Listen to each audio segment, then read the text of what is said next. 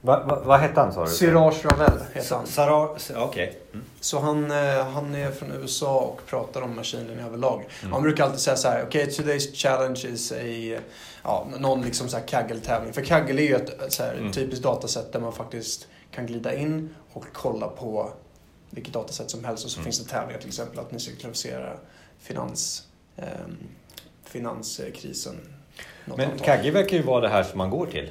Ja, Eh, För att lära... Ja men, ja men så är det. Ja. Och, det och det roliga är att det är så mycket tävlingar där och han länkar sina följare till tävlingarna och så säger han eh, nästkommande avsnitt att vi annonserar vinnaren idag. Det är den här personen, gå in och likea honom. Och, och oftast brukar det vara väldigt kreativa lösningar. Mm. Så att om man eh, så om man gl- glider in och kollar så är det faktiskt rätt kul. Att, och just som du säger, att, att det behöver inte vara så eh, svart på vitt alltid vilken algoritm man ska ta utan Mm. man kan liksom tweaka lite där. Mm. Så det är ju spännande. Mm. Men det här är kul det här med satellitdata. Mm. Ja, verkligen.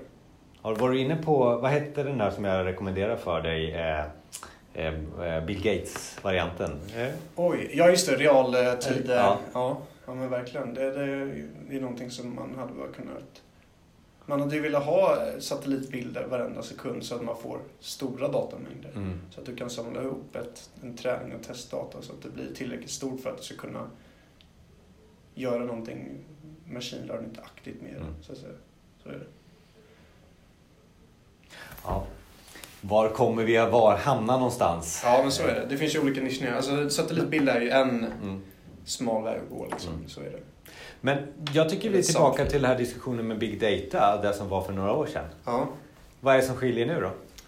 Ja, det är en bra fråga. Det är Big Data förut kanske var några x antal kolumner. Jag tror att Big Data är mycket definierat på vilken datakapacitet vi har också. Mm. Så när tekniken går fram då går ju Big Data-uttrycket stretches, stretches ännu längre. Ja, ja, Så är det.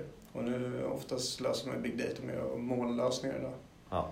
Så det är inte problemet längre att prata den diskussionen utan Nej, nu, nu pratar vi machine learning. Hur gör vi med datan för att den ska vara så intelligent som möjligt för att ge ett värde till oss? Ja, men så är det. Men vi har ju ett Big Data-problem om, om, vi, om vi säger att vi har en datamängd och så kan vi inte köra lokalt för att datan, datakraften är för liten. Då behöver vi kanske till exempel pusha upp den i molnet så att vi kan köra via en virtuell maskin eller dylikt. Men då har vi fortfarande Algoritmerna kan ju fortfarande köras på en liten skala. Så att vi säger att om du har ett projekt eller ett arbete, då kan du ju ta en liten, liten del av datamaterialet, köra algoritmerna på det, få ut någonting och sen skalar man ut sätter det i produktion i molnet exempelvis och bara se modellerna köra. Så Mm. det är ju mycket sånt också. Fy!